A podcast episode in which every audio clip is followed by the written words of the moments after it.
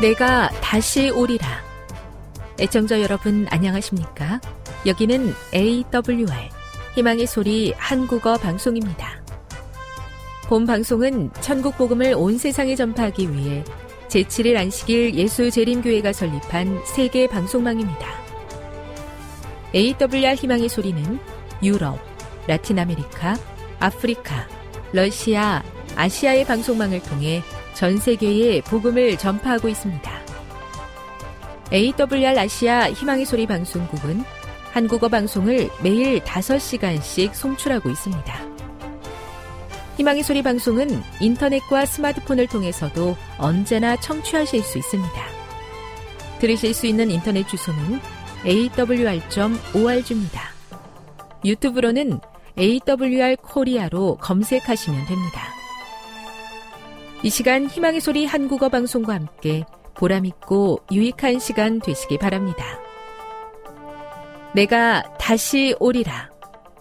여기는 AWR 희망의 소리 한국어 방송입니다. 주파수 안내입니다. 괌에서 송출하는 우리 방송은 한국 표준시로 밤 11시에 9580kHz로 다음날 오전 6시에 9860kHz로 각각 1시간씩 방송하고 있습니다. 우즈베키스탄에서 송출하는 우리 방송은 한국 표준시로 밤 9시에 15,530kHz로 밤 10시에 9,740kHz로 타지키스탄에서는 밤 9시에 15,255kHz로 각각 1시간씩 방송하고 있습니다. 애청자 여러분의 많은 청취 바랍니다.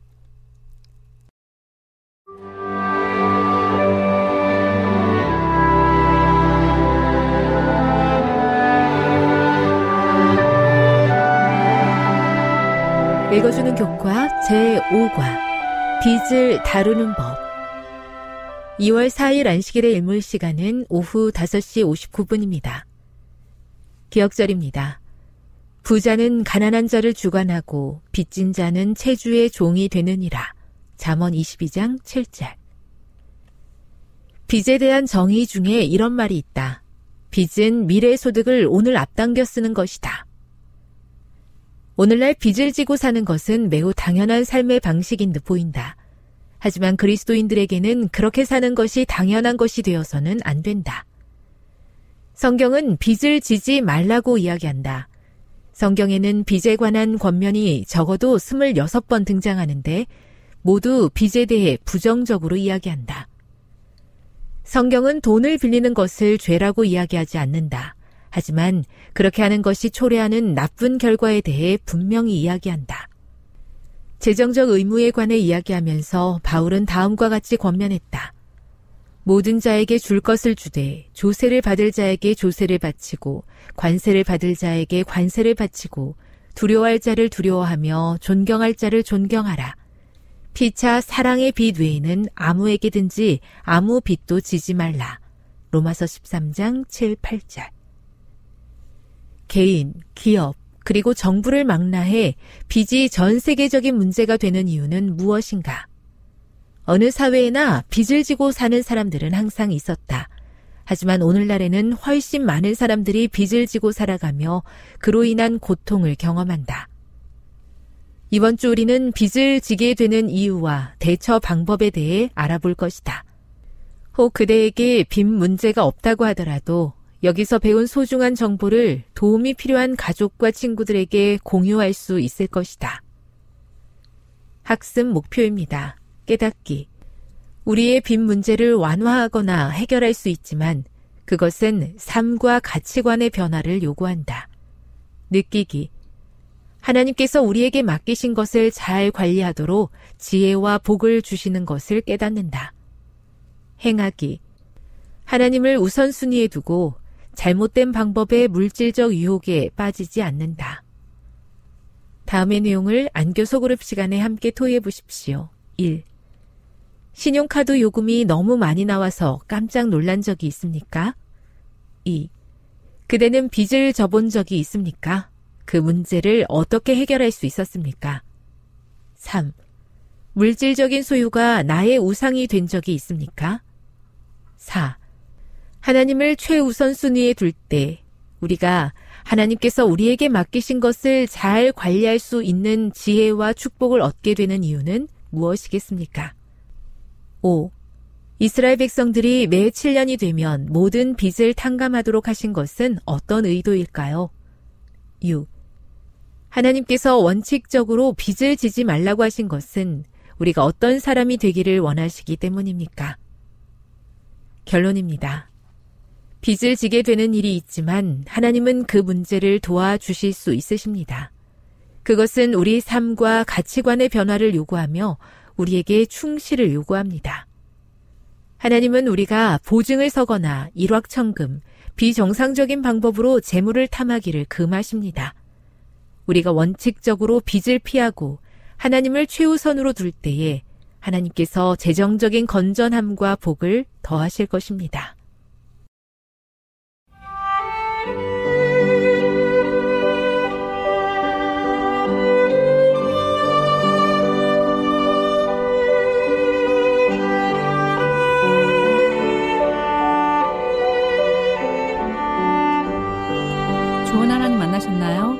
삶 가운데서 만난 하나님의 사랑, 말씀 가운데서 만난 하나님의 사랑을 나누는 LT 시간. 저는 이영미 집사입니다. 오늘은 마가복음 9장 1절부터 8절에 있는 말씀을 함께 나누도록 하겠습니다. 기도하겠습니다. 주님, 오늘도 주의 말씀으로 우리의 마음을 비춰 주시옵소서. 주님, 주님이 필요합니다. 주님 없이는 잠시도 살 수 없는 이 힘든 세상에서 하나님의 말씀으로 새롭게 힘을 얻기 원합니다. 주님, 주님을 잃어버린 그러한 사람들에게, 주님을 알지 못하는 사람들에게 주의 복음을 전하는 그러한 일들을 할 수 있도록 주의 오늘 말씀 가운데 함께 계셔서 새 힘을 허락하여 주시옵시고 주님과 더불어 승리할 수 있도록 오늘도 말씀의 능력을 보여주시옵소서. 주님, 그리고 또한 마음을 가로막는 여러 가지 복잡한 생각들, 그리고 걱정들, 그리고 염려들, 현실에 새결되지 않은 모든 문제들이 오늘 말씀을 보는 데 있어서 그 깨닫는 데 있어서 어려움이 되지 않도록 주의 성령께서 붙들어 주시옵소서 강력한 주의 성령이 오늘도 말씀 가운데 임하여 주시옵기를 예수님의 이름으로 기도드립니다. 네, 이번 한 주 저는 바인더 마스터 코치를 이제 마치게 되었는데요. 자, 인증하기 전에 먼저 이 시간 관리 코치 과정을 시작할 때 이런 마음이 들었습니다. 아, 나는 저 어려운 과정을 하기 힘들 것 같다. 일단 컴퓨터 활용 능력도 딸리고 어떻게 저렇게 서브 바인더를 많이 만들고 저렇게 복잡한 바인더를 쓸 수 있을까? 나는 나 혼자 겨우 썼는데 그냥 이걸로 만족해야 되겠다라는 생각이 들었습니다.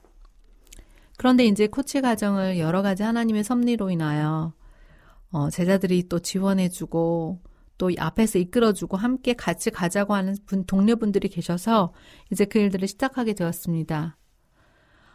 그 일들을 마칠 때까지 제가 얼마나 많이 힘들었는지요. 그런데 이제 마스터 과정을 또 밟아야 하니 정말 이것을 마칠 수 있, 있을지 하나님께서 지금까지 힘을 더해 주셨기 때문에 이제 이것도 해주시겠거니 하는 그런 미움, 그런 간절한 믿음과 또 이제 또 어떻게 되겠지 하는 그런 경험상의 어, 여유가 조금 생겼습니다. 그런데 하다 보니 계속적으로 6개월 동안 마음의 긴장을 풀지 않는 거란 건 쉽지가 않는 거예요. 그래서 좀 중간에 게으름을 좀 피웠습니다. 어떤 때는 과제를 조금 늦게 내기도 하고 또 어떤 때는 연습을 과도하게 좀 못하기도 하고 그래서 그런 과정들 때문에 이제 지적을 받고 또 그 마음의 자존심이 상하는 일들도 있었습니다. 그런데 그렇게 안 하면 도저히 제가 견딜 수가 없는 거예요. 너무 이렇게 긴장감이 계속되어 가는 거는 너무 힘든 과정이더라고요. 그런데 이제 하나님께 증거가 되게 달 기도를 드렸습니다. 하나님께서는 제가 최선을 다해서 열심히 했다면 어, MVP가 될 수 있을 만큼의 그런 성실함이 저한테 없다는 것을 예, 보여주시면서 말씀하고 계셨습니다. 뭐 전 분야의 모든 평가에서 1등을 한 것은 아니지만 한 사모님이 모든 면에 충실하게 기한을 지켜서 성실하게 한 끝에 MVP 후보가 되셨습니다. 저는 생각합니다. 하나님의 증거가 되게 해달라는 것에 대해서는 하나님께서 분명히 응답해 주셨습니다. 제가 한 것은 정말 성실함이 부족한 사람이었지만 하나님께서는 저에게 어, 3명의 MVP 후보까지 오르게 하시고 또 제가 열심히 나눈 사람들로 인해서 바인더 인재교육 양성상이라는 상을 주셨습니다. 상을 받아서가 아니라 그 일들을 인도하신 하나님의 손길에 대해서 큰 감사가 나왔습니다. 마지막으로 또한 그 성과 리포트를 쓸 때 제가 또 어떻게 이것을 써야 하는지 잘 알지 못했을 때 큰딸이 저에게 아이디어를 주고 함께 그 일들을 진행하여 마칠 수 있었습니다. 네, 오늘 본문은 마가복음 9장 1절부터 8절에 있는 말씀인데요. 본문의 말씀은 바로 예수님께서 변화산에서 변화하신 사건에 관한 말씀입니다. 9장 1절부터 있는 말씀을 읽어드리도록 하겠습니다. 또 저희에게 이르실 때 내가 진실로 너희에게 이르노니 여기 섰는 사람 중에 죽기 전에 하나님의 나라가 권능으로 임하는 것을 볼 자들도 있느니라. 하시니라 엿새 후에 예수께서 베드로와 야고보와 요한을 데리시고 따로 높은 산에 올라가셨더니 저희 앞에서 변형되사 그 옷이 광채가 나며 세상에서 빨래하는 자가 그렇게 희게 할 수 없을 만큼 심히 휘어졌더라. 이에 엘리야가 모세와 함께 저희에게 나타나 예수로 더불어 말씀하거늘 베드로가 예수께 고하, 고하되 라비어 우리가 여기 있는 것이 좋사오니 우리가 초막 셋을 짓되 하나는 주를 위하여 하나는 모세를 위하여 하나는 엘리야를 위하여 하사이다 하니 이는 저희가 심히 두려워하므로 저가 무슨 말을 하는지 알지 못함이더라. 마침 구름이 와서 저희를 덮으며 구름 속에 소리가 나되 이는 내 사랑하는 아들이니 너희는 저희의 말을 들으라 하는지라 문득 둘러보니 아무도 보이지 아니하고 오직 예수 예수와 자기들 뿐이었더라. 네, 오늘 본문의 말씀에서 저는 이런 질문을 던져보았습니다. 예수님께서 내가 진실로 너희에게 이르노니 여기 있는 사람들 중에 죽기 전에 하나님의 나라가 권능으로 임하는 것을 볼 자들이 있다고 하였습니다. 죽기 전에 하나님의 나라가 임하는 권능을 볼 자들은 결국 누구였습니까? 네, 바로 베드로와 야고보와 요한이었습니다. 왜 예수님께서는 이 세 명만 제자들을 데리고 올라가셨을까요? 아홉 명의 제자들은 어떻게 되었을까요? 네, 엿새 후에 과연 예수님께서는 이 세 사람을 데리고 변화산에 올라가셨습니다. 자, 그리고 언제 예수님께서 변화되셨나 봤더니 예수님께서 산에 왜 올라가셨겠습니까? 기도하러 올라가셨습니다. 기도할 때 예수님께서는 그 옷이 광채가 나고 세상에서 빨래하는 자가 하더라도 이렇게까지 할 수는 없는 그런 옷으로 변화하시고 또 용모가 변화되셨다고 하였습니다. 그런데 예수님께서는 왜 하필 세 사람만 데려가셨을까요? 이 세 사람들은 베드로, 야고보, 요한은 핵심 멤버였습니다. 그들은 세상에 복음을 전해야 할 막중한 책임과 의무가 있는 사람들입니다. 그들이 예수님의 변화된 이 권능으로 변화된 형상을 보았기 때문에 그들은 세상의 일들을 소개해야 할 사람들이었습니다. 예수님께서 산에 올라가 기도하실 때 용모가 변화되었는데요. 산에 올라가서 무슨 기도를 들으셨을까요? 첫 번째로 예수님께서는 하나님께서 제자들에게 그 영광을 보여달라고, 영광이 나타나게 해달라고 기도하였을 것입니다. 또한 두 번째로 하나님의 영광이 어, 봄으로써 그들은 이제 예수님께서 하나님의 아들임을 알고 십자가의 경륜을 깨닫고 위로받기를 원하셨습니다. 세 번째 질문입니다. 여기 보면 모세와 엘리야가 어, 이 변화산 예수님께서 변화될 때 왔다고 했는데 왜 그들이 왔을까요? 모세와 엘리야가 의미하는 것은 무엇일까요? 네, 첫 번째 보면 모세는 죽었다가 부활한 사람입니다. 죄와 사망을 이기실 예수님의 승리를 증인하는 그러한 사람입니다. 또한 엘리야는 어떤 사람입니까? 엘리야는 예수님의 재림시에 죽지 않고 살아 맞이한 자들을 대표하는 사람입니다. 즉, 변화된 사람, 성도들을 대표하는 사람입니다.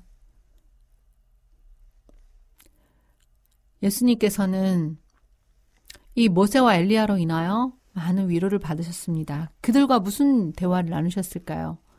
이제 아버지께서 감당하게 하셔야 할 이 십자가 일들을 놓고 인간의 위로가 예수님께서도 필요하셨습니다. 그것도 모세와 엘리야를 통하여 하나님께서는 예수님의 마음 붙들고 계셨습니다. 그런데 제자들은 이때 졸고 있었습니다. 왜 졸고 있었을까요? 그들이 만약에 졸지 않고 깨어 있었다면 어떻게 되었을까요?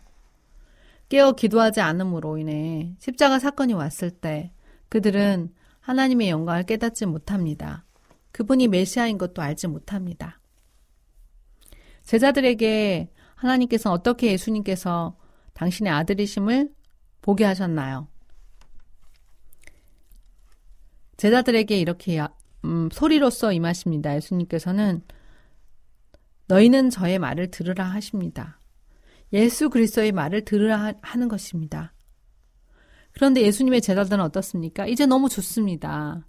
예수님께서 하나님의 아들이신 것을 그들은 보았고 또 하늘에서 소리가 납니다. 그 소리는 뭐라, 무슨 소리입니까? 너희는 저의 말을 들으라입니다. 그런데 이들은 이제 초막 셋을 지켰다고 합니다. 어찌 보면 굉장히 어, 좋은 의견 같습니다.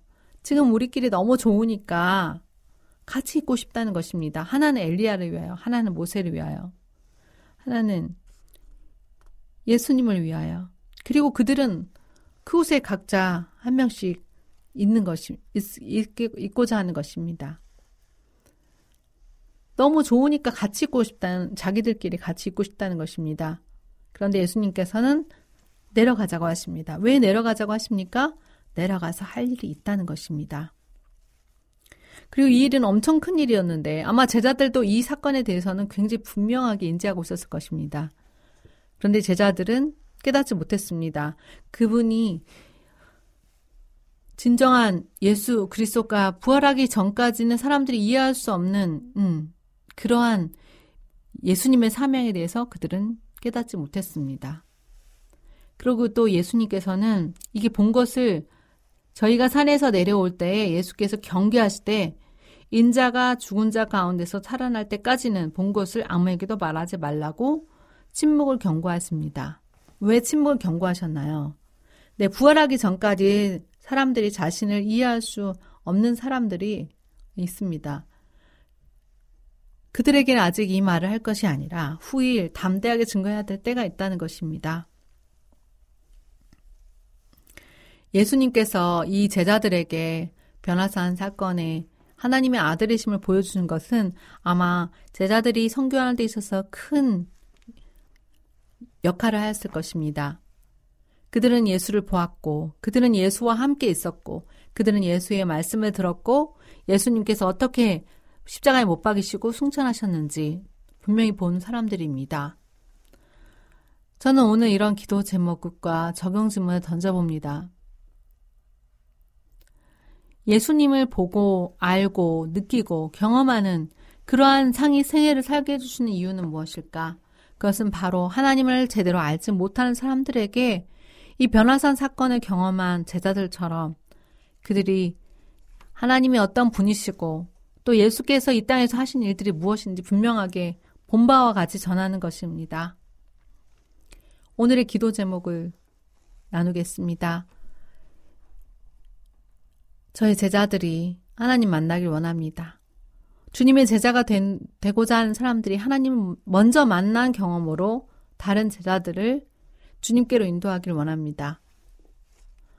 교인끼리면 괜찮다고 생각하면서 전도하지 않았던 저의 모습을 회개합니다. 전도 사업과 제자 사역을 통하여 교회에 큰 부흥이 있길 원합니다. 기도하겠습니다.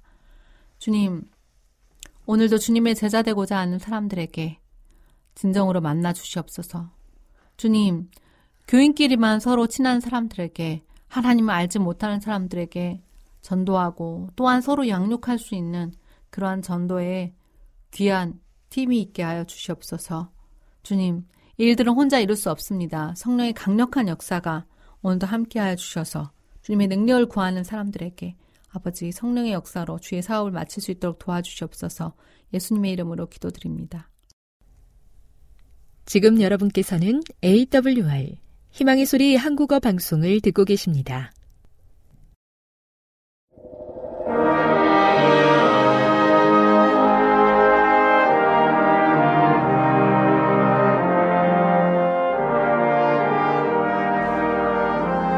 시청자 여러분 안녕하십니까 하나님의 말씀으로 감동을 나누는 시간입니다 먼저 하나님의 말씀 출애굽기 4장 29절로 5장 2절의 말씀을 읽어드리겠습니다 모세와 아론이 가서 이스라엘 자손의 모든 장로를 모으고 아론이 여호와께서 모세에게 명하신 모든 말씀을 전하고 백성 앞에서 이적을 행하니 백성이 믿으며 여호와께서 이스라엘 자손을 돌아보시고 그 고난을 감찰하셨다함을 듣고 머리 숙여 경배하였더라. 그 후에 모세와 아론이 가서 바로에게 이르되 이스라엘 하나님 여호와의 말씀에 내 백성을 보내라. 그들이 광야에서 내 앞에 절기를 지킬 것이니라 하셨나이다. 바로가 가로되 여호와가 누구간데 내가 그 말을 듣고 이스라엘을 보내겠느냐? 나는 여호와를 알지 못하니 이스라엘도 보내지 아니하리라. 저는 오늘 이 본문의 말씀을 중심으로 하나님의 이름을 모르는 사람들의 최후 이런 제목으로 말씀을 준비했습니다. 우리가 누군가를 안다는 것은 참으로 좋은 일입니다. 모르는 것보다 알고 있을 때 도움이 되는 경우가 허다합니다. 언젠가 제가 미국에 갈 일이 있었습니다. 몇몇 목사님들과 함께 50여 명의 일행들을 함께 데리고 갔습니다. 우리는 미국에서 10여일간의 행사를 마치고 귀국길에 오르게 되었습니다. 그런데 공항에서 그만 문제가 발생하고 말았습니다. 그때 우리는 중국을 거쳐서 귀국해야 했는데 여행사의 실수로 중국 비자를 받지 않고 간 것입니다. 출발할 때는 분명 돌아올 때 중국 여권이 없어도 된다고 안내를 받았는데 미국 공항에서는 이야기가 달랐습니다. 본인들이 비행기를 태워서 중국에 보낼 수는 있지만 여러분들은 중국 비자가 없기 때문에 반드시 미국으로 되돌아오게 될 것이라는 이야기를 들었습니다. 그 시간은 벌써 미국의 모든 관공서들이 문을 닫고 이제는 휴일이 되는 시간이었습니다. 시간은 촉박하고 반드시 중국 비자를 받아야 내일이라도 출발할 수 있다는 것입니다. 참으로 암담했습니다. 지금 중국 비자를 받지 못하면 50여 명의 그 사람들이 미국에 며칠을 더 머물러야 하게 될 것이었습니다. 바로 그때 비행사의 총 책임자가 나타났습니다. 놀랍게도 그는 한국인 아버지를 둔 사람이었습니다. 그는 우리의 사정 이야기를 듣더니 우리들이 문 닫는 대사원에 가서 중국 비자를 받도록 도와주겠다는 것입니다. 그리해서 우리들은 그날 중국 비자를 받고 천만 다행으로 다음 비행기를 통하여 무사히 귀국할 수 있었습니다. 우리는 그 사람과 아무런 관계도 없는 사람입니다. 그저 한 단체의 승객일 뿐입니다. 하지만 그 사람에게 있어 우리는 여느 무리와 달랐습니다. 자신의 아버지가 태어난 나라, 자신의 아버지의 고향에서 온 특별한 사람들이었습니다. 이렇게 어디선가 아는 사람을 만난다는 것은 얼마나 행운이고 기쁜지 모릅니다. 특별히 내가 어려운 공경에 처해 있을 때 아는 사람을 만나는 것은 행운 중의 행운입니다. 모르는 사람들은 아무리 많이 있어도 나에게 아무런 도움이 되지 못합니다. 그날 우리 옆을 수백, 수천, 수만의 사람들이 지나갔지만 그들은 우리에게 아무런 도움이 되지 못했습니다. 그렇지만 단 한 사람, 우리와 같은 민족이라는 동질성을 가진 그 한 사람은 우리에게 특별한 사람이었습니다. 그렇게 아는 사람이 있다는 것은 행복하고 좋은 것인데요.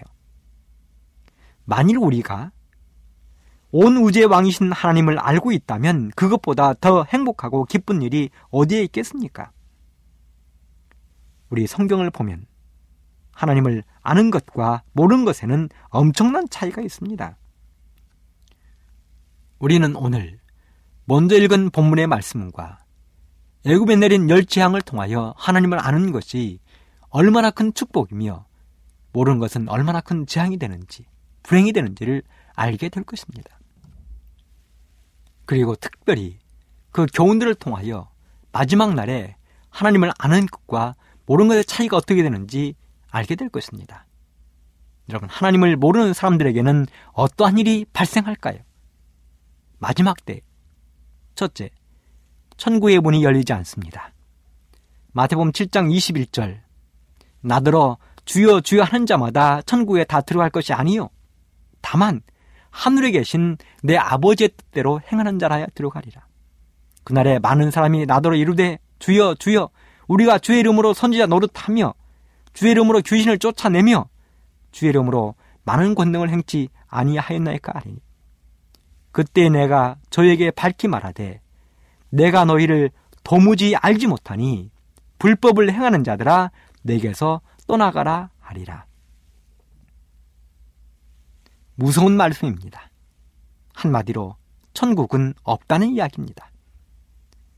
요즘 우리 길거리에서 심심치 않게 볼 수 있는 사람 가운데 어깨에 예수천당 부신지옥 띠를 두르고 다니는 모습을 볼 수 있습니다. 맞습니다. 예수님을 알면 천국에 갈 것이고 모르면 구원받지 못할 것입니다. 그런데 그들의 모습은 수많은 사람들에게 혐오감을 줍니다. 경고라기보다는 너무 독선적이고 혐오감을 주는 행위와 문구 때문이지요. 마태복음의 이 말씀은 예수께서 산상보훈의 말씀으로 주신 금사라기 같은 말씀입니다. 우리가 잘 아는 것처럼 산상보훈은 마태복음 5장에서 7장까지의 말씀이지요. 실로 주옥 같은 예수님의 설교입니다. 하늘에 갈 우리들이 이 땅에서 실천하고 그렇게 살아야 할 말씀들입니다. 예수님은 그 설교를 마감하면서 이렇게 정리를 했습니다. 나더러 주여 주여 하는 자마다 천국에 다 들어가는 것이 아니고 하늘에 계신 내 아버지의 뜻대로 행하는 사람이 가는 것이다. 그랬더니 사람들이 말합니다. 예수님, 저는요, 예수님의 이름으로 선지자 노릇했습니다. 한마디로 목사했다는 것입니다. 그들은 예수님의 이름으로 귀신도 쫓아냈다고 이야기합니다. 그들은 예수님의 이름으로 권능들도 행했다는 것입니다. 그런데 예수님께서 그들에게 말씀하십니다. 내가 너희를 도무지 알지 못한다. 불법을 행하는 자들아 내게서 떠나가라. 기가 막힌 말씀이죠.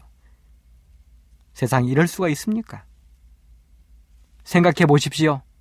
목사가 누구입니까? 예수님의 종들 아닙니까? 예수님을 대표하는 사람들 아닙니까? 성경을 들고 설교하는 사람들 아닙니까? 그런데 어떻게 예수님이 모른다고 할 수 있습니까? 이 말씀을 쉽게 표현해 보자면 우리 한번 결혼한 부부가 있다고 생각해 봅시다. 그들은 결혼해서 수십 년을 함께 살았습니다. 한 상에서 밥도 먹고 한 이불을 덮고 자고 자녀도 낳았습니다. 여행도 같이 다니고 함께 일도 열심히 했습니다. 그렇게 살아왔습니다. 그런 어느 날 뜬금없이 남편이 아내를 향하여 이렇게 말합니다. 내가 당신을 모른다고. 나는 당신을 모른다고. 여러분, 이런 상황이 발생한다면 얼마나 황당하고 어처구니 없겠습니까? 그런데 마지막 날에 그런 일이 있겠다는 것입니다.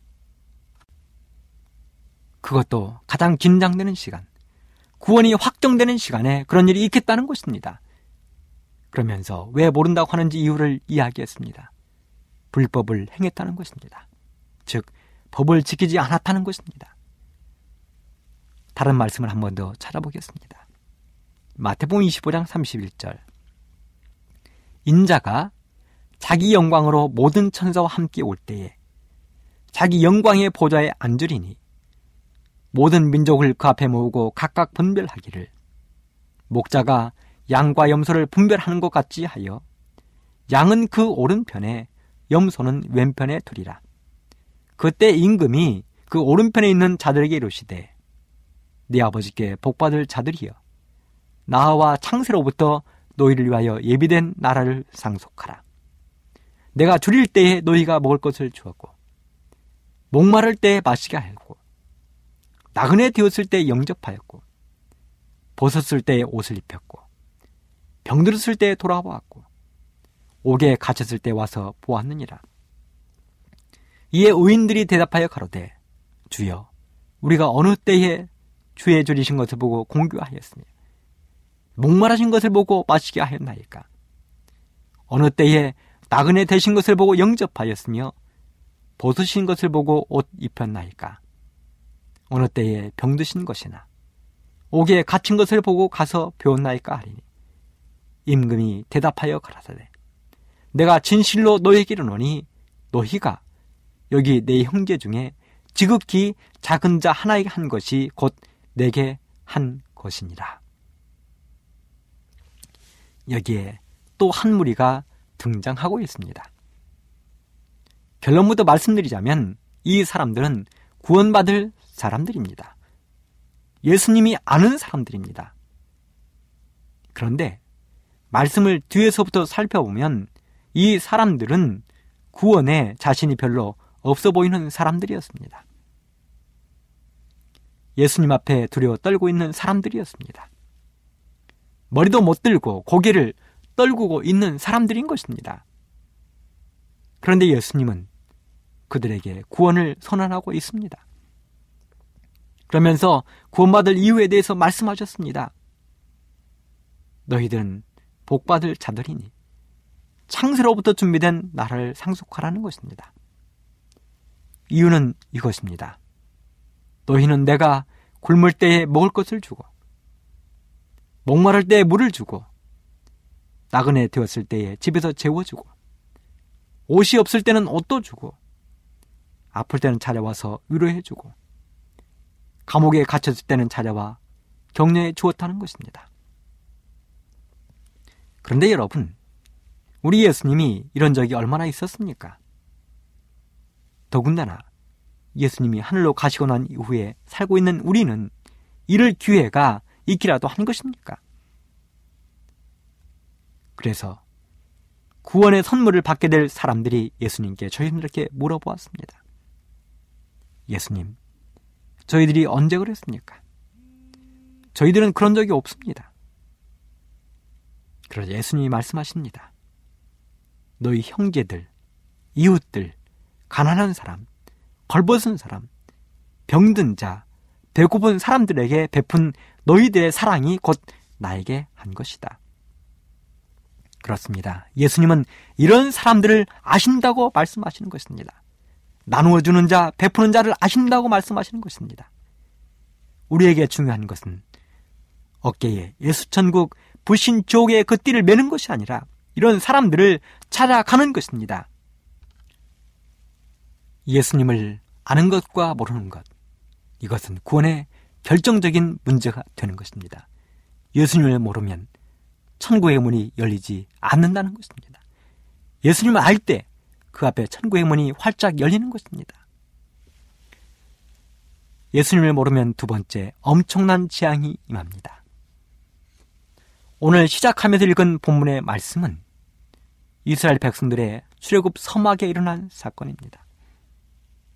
모세와 그의 형 아론은 모든 이스라엘 백성들의 장로들을 불러보았습니다.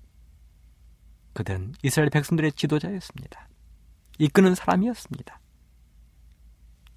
그들에게 아론은 하나님의 뜻을 전했습니다. 하나님의 뜻은 이스라엘 백성들을 애굽의 압제로부터 구원하는 것입니다. 그리고 그들을 안심시키기 위하여 하나님의 능력으로 이적까지 보여주었습니다. 그랬더니 모든 백성들이 하나님께 머리 숙여 경배하고 희망에 부풀어 올랐습니다. 이제 그들은 멀지 않아 힘든 노예 생활을 끝나고 조상들의 고향으로 돌아갈 수 있다는 희망에 부풀어 올랐습니다. 하루하루가 기대감으로 충만했습니다. 아무리 일이 힘들어도 콧노래가 절로 나왔습니다. 얼굴에는 웃음꽃이 그칠 줄 몰랐습니다. 사람들이 삼삼오오 모여 앉으면 앞으로 일어날 그 희망에 대해서 이야기했습니다. 그렇게 모든 이스라엘 백성들의 희망을 안고 모세와 아론이 바로 왕을 만났습니다. 모세와 아론이 바로 왕을 만나는 그 순간 이스라엘 백성들의 마음이 얼마나 졸였을까요?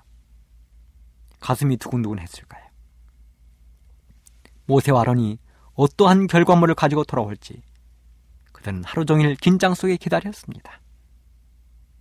그런데요. 백성들의 기대와는 달리 모세와 아론이 가지고 온 소식은 비관적이었습니다. 모세와 아론이 가지고 온 소식은 이것이었습니다. 출애굽기 5장 2절 여호와가 누구관데 내가 그 말을 듣고 이스라엘을 보내겠느냐 나는 여호와를 알지 못하니 이스라엘도 보내지 아니하리라. 애굽의 바로 왕은 건방지게 외쳤습니다. 여호와가 누구냐? 나는 여호와를 알지 못한다. 그리고 이 일은 바로의 심기를 매우 불편하게 했습니다. 그는 이스라엘 백성들을 내보내지 않기로 결심할 뿐만 아니라 괴롭히기로 결심했습니다. 출애굽기 5장 6절로 9절.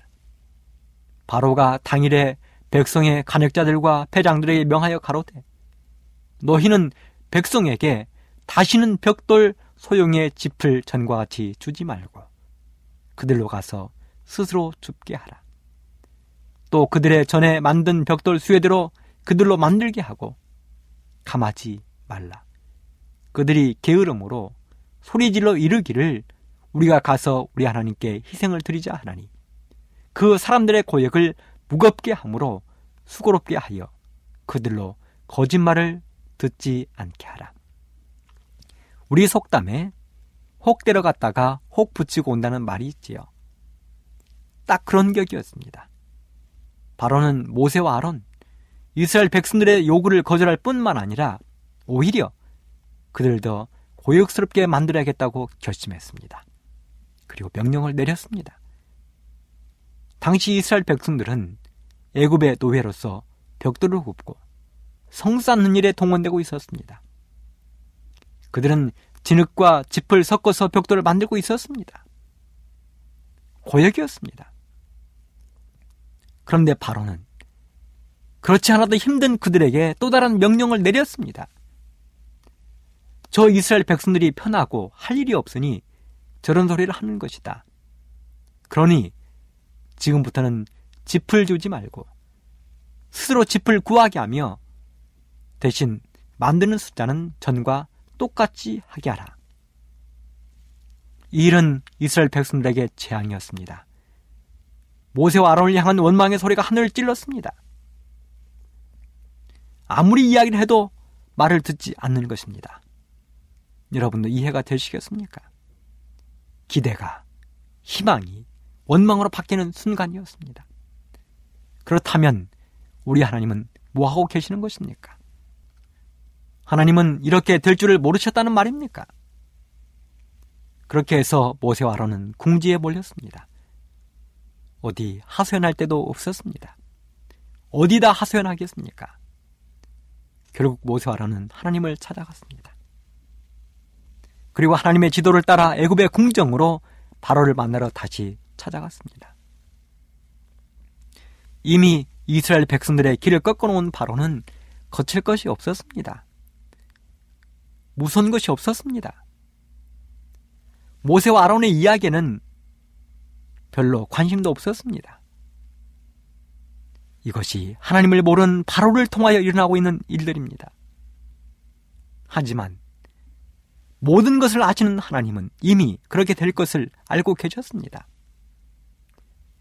하나님 자신을 모르는 애굽의 바로 왕이 그렇게 할 것을 우리 하나님은 알고 계셨습니다. 그래서 하나님을 알지 못하는 애굽의 바로 왕과 신하들을 위해서 하나님이 준비한 것이 있습니다. 바로 열 재앙이었습니다. 결론부터 먼저 말씀드립니다. 애굽에 내린 열 재앙은 하나님의 백성들에게는 아무런 상관이 없는 재앙입니다. 오직 하나님을 모르는 애굽의 바로 왕과 신하들, 애굽의 백성들에게 내릴 것입니다. 부조와 선지자 256쪽 그리스도의 재림 직전에 있을 시련의 때에 의인들은 하늘 천사의 봉사를 통하여 보호를 받을 것이다. 그러나 하나님의 율법을 범한 자들에게는 안전이 없을 것이다. 그때에 천사들은 하나님의 교훈 중 어느 하나라도 무시하는 사람들을 보호할 수 없다. 어떻습니까? 감동적이죠. 신의 때에 천사들은 하나님의 백성들을 위해서 봉사하겠다는 것입니다.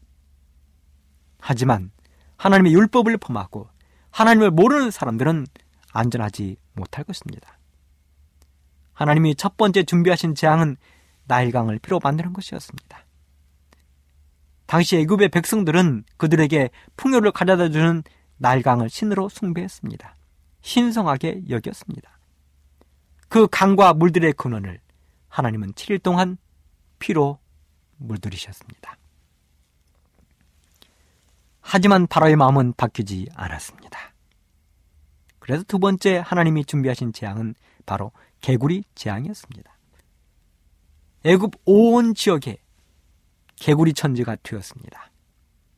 집안에 개구리가 가득합니다. 심지어는 밥을 먹는 밥그릇에도 개구리가 올라옵니다. 침대도 올라옵니다. 방에도 거실에도 화장실에도 온 길거리에도 온 세상이 개구리 세상이 된 것입니다. 강에서 올라온 더러운 개구리는 바로의 궁전에도 가득했습니다.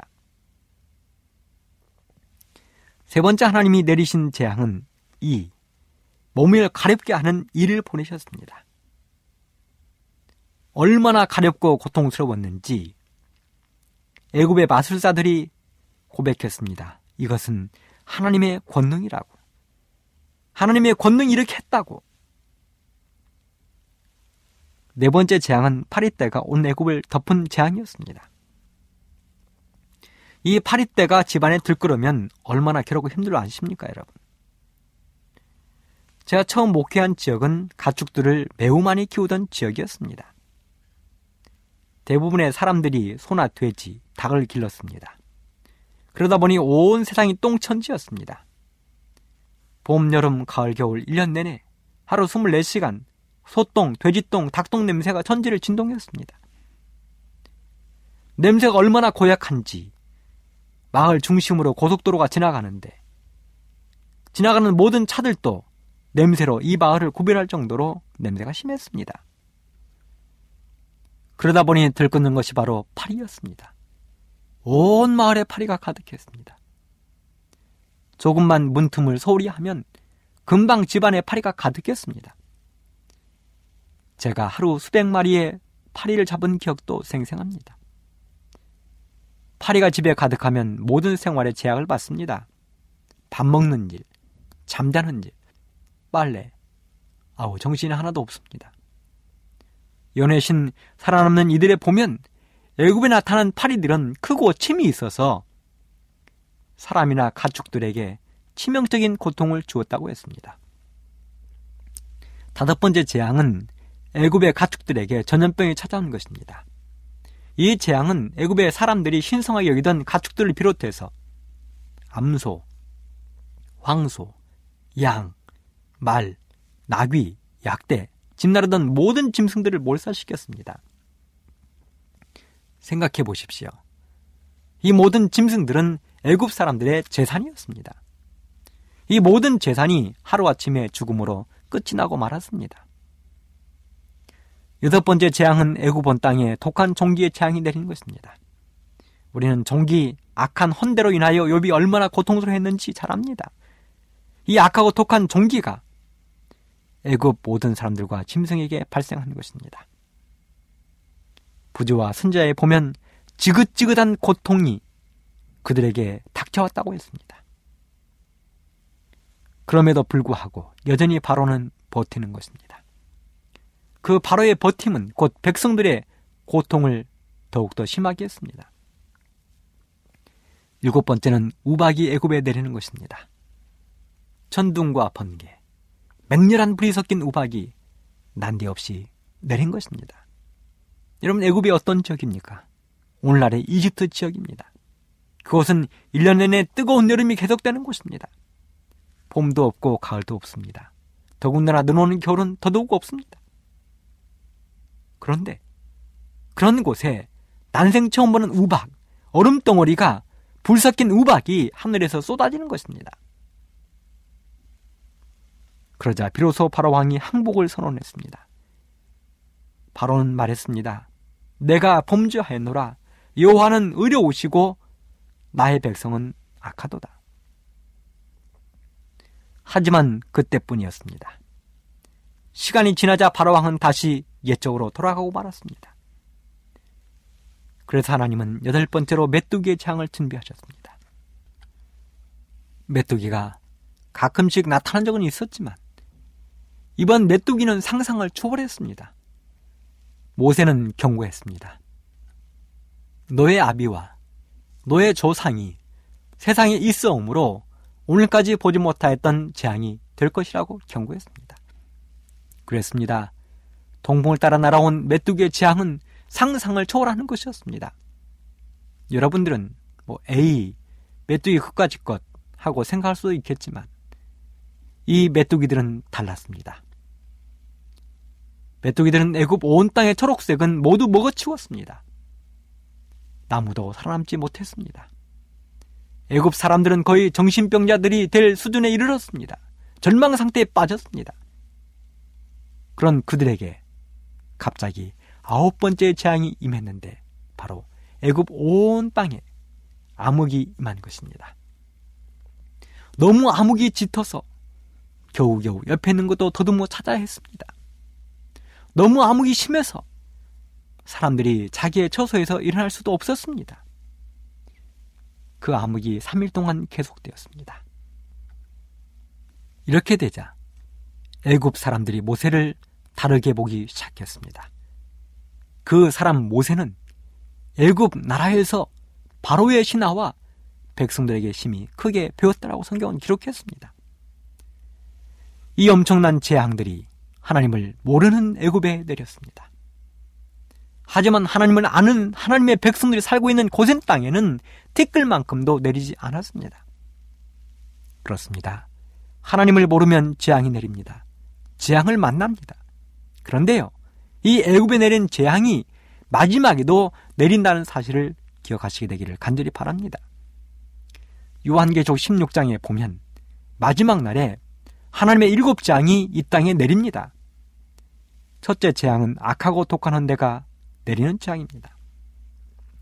둘째 재앙은 바다가 죽은 자의 피같이 되는 재앙이고 셋째 재앙은 강과 물들의 근원이 피가 되는 재앙이고 넷째 재앙은 해가 뜨거워져 불로 사람을 태워버리는 재앙이고 다섯째 재앙은 나라가 어두워지고 사람들이 종기로 인하여 혀를 깨무는 재앙이고 여섯째 재앙은 아마겟돈 전쟁의 재앙이고 마지막 일곱째 재앙은 번개와 음성과 천둥 그리고 백근짜리나 되는 우박이 내리는 재앙입니다.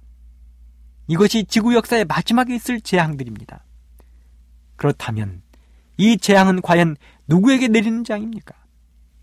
그렇습니다. 하나님을 모르는 사람들에게 내리는 재앙입니다. 요한계적 16장 2절 짐승의 표를 받은 사람들과 그 우상에게 경배하는 사람들에게 이 재앙이 내리겠다고 이야기했습니다. 사랑하는 애청자 여러분, 우리가 하나님을 안다는 것, 이보다 더 큰 축복은 없습니다. 그러므로 우리는 하나님을 알기에 복 있는 사람들입니다. 특별히 하나님의 십계명의 말씀대로 살아가는 우리들은 복 있는 사람들입니다. 하지만 하나님을 모르는 사람들은 어떻습니까? 바로 왕의 모습을 보십시오. 바로의 신하들의 모습을 보십시오. 애굽 백성들의 모습을 보십시오. 가난한 자, 배고픈 자, 헐벗은 자, 병자, 고통당하는 자를 외면한 사람들의 모습을 보십시오. 불법을 행하는 사람들의 모습을 보십시오. 그러기에 우리는 세상 끝날까지 하나님을 아는 백성들이 되어서 우리 모두 천국문을 통과하는 사람들 되기를 간절히 바라면서 말씀을 마치겠습니다.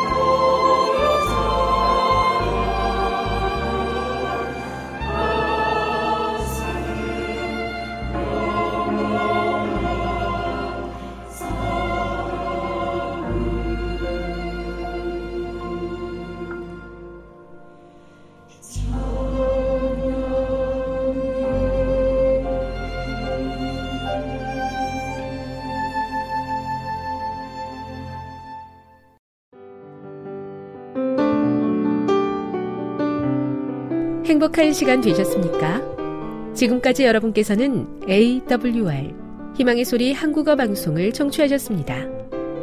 방송을 청취하시고 문의를 원하시는 분은 우편번호 02461 대한민국 서울시 동대문구 이문로 1길 11 희망의 소리 방송부 앞으로 편지나 엽서를 보내주시거나 지역번호 02-3299-5296에서 8번으로 전화 주시기 바랍니다. 지금까지 함께 해주신 애청자 여러분들께 감사드립니다. 애청자 여러분, 다음 이 시간까지 하나님 안에서 늘 평안하십시오. 감사합니다. 내가 다시 오리라. 여기는 AWR, 희망의 소리 한국어 방송입니다.